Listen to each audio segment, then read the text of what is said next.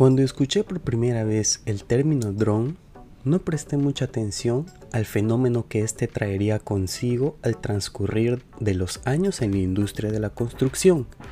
Y no fue hasta el año 2019 que la entidad que financiaba la obra en donde me encontraba llevó un grupo de profesionales comunicadores equipados con un dron para hacer un paneo del avance físico de la obra.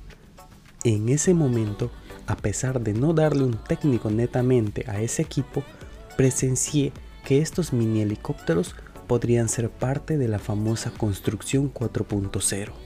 De esta manera les doy bienvenida a IngeGeek, el podcast de la ingeniería civil. Yo soy Ian Guevara y en el episodio de hoy hablaremos sobre los drones y el impacto en la ingeniería civil.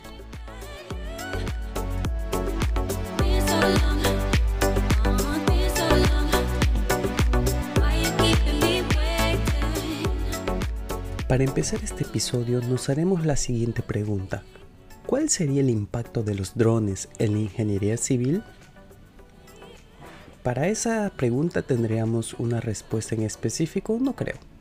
Sin embargo, los tiempos han cambiado y se puede explicar mencionando que antes de comenzar cualquier proyecto de ingeniería civil era necesario ir al terreno, realizar las mediciones respectivas, levantar la topografía y uno que otro dato general si fuese necesario. Esto significaba que eran necesarias el uso de herramientas topográficas propias de la vieja escuela, tales como niveles, teodolito, estación total, cintas métricas, brújulas, etc. Todo un kit que pueda permitir la correcta representación del terreno de nuestro proyecto en un software o simplemente en el papel. Una vez recopilados los datos haciendo uso de estas herramientas, se iniciaría la etapa del diseño del proyecto y dependiendo del tamaño de este u obstáculos encontrados en el terreno, este estudio básico podría llevar mucho tiempo. Y la tecnología usada por estas herramientas era el Reality Capture, que consistía en el proceso de capturar las condiciones reales del sitio del proyecto, que en los años 90, con la llegada de escáneres 3D que usaban láser o fotogrametría, podrían capturar con mucha más precisión las condiciones del lugar.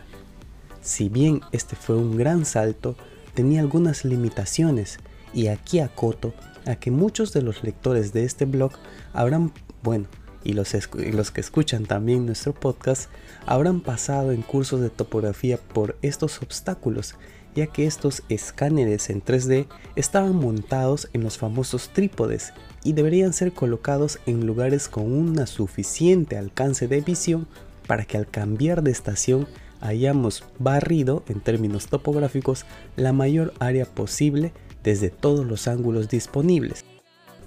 Pero era de esperarse que a menudo que nos topemos con un sinfín de obstrucciones que dificultaban la medición, por ende teníamos que sumar al kit de herramientas algún cuchillo o machete para ir despejando la zona o desbrozando. Y es entonces cuando los drones entraron al mundo de la topografía. Los drones han tenido un gran impacto en el mundo de la ingeniería civil y esto se debe a que simplemente estos pueden volar, es decir, flotar alrededor de cualquier zona de trabajo y por encima de muchos obstáculos. Su altura y cámara pueden ser ajustadas remotamente mediante una tablet o smartphone por un operador desde radios de trabajos considerables. Aunado a ello, se puede equipar con sensores para transmitir datos en tiempo real y sencillamente podemos concluir que los drones en la ingeniería civil significan acceso rápido, preciso y en tiempo real. Ahora te hablaré sobre los beneficios de los drones en la ingeniería civil. Como primer beneficio están los informes del lugar de trabajo, ya que estos pueden crear o acelerar la creación de informes digitales en tiempo real gracias a los datos del sitio del proyecto. Como beneficio número 2 está la medición de volumen, que es el cálculo del volumen de corte y relleno de cualquier movimiento de tierra requerido. El tercer beneficio, seguimiento del progreso del lugar de trabajo, es decir, puede dar un seguimiento diario al proyecto y de esta manera calcular el nivel de productividad, crear mapas en 3D de la zona del trabajo. Como cuarto beneficio están las mapas de líneas, que es medir la elevación y forma del terreno. Como quinto beneficio está el monitoreo, que gracias al seguimiento se puede gestionar un cronograma de actividades e incluso estimar presupuestos comparado con el cronograma inicial.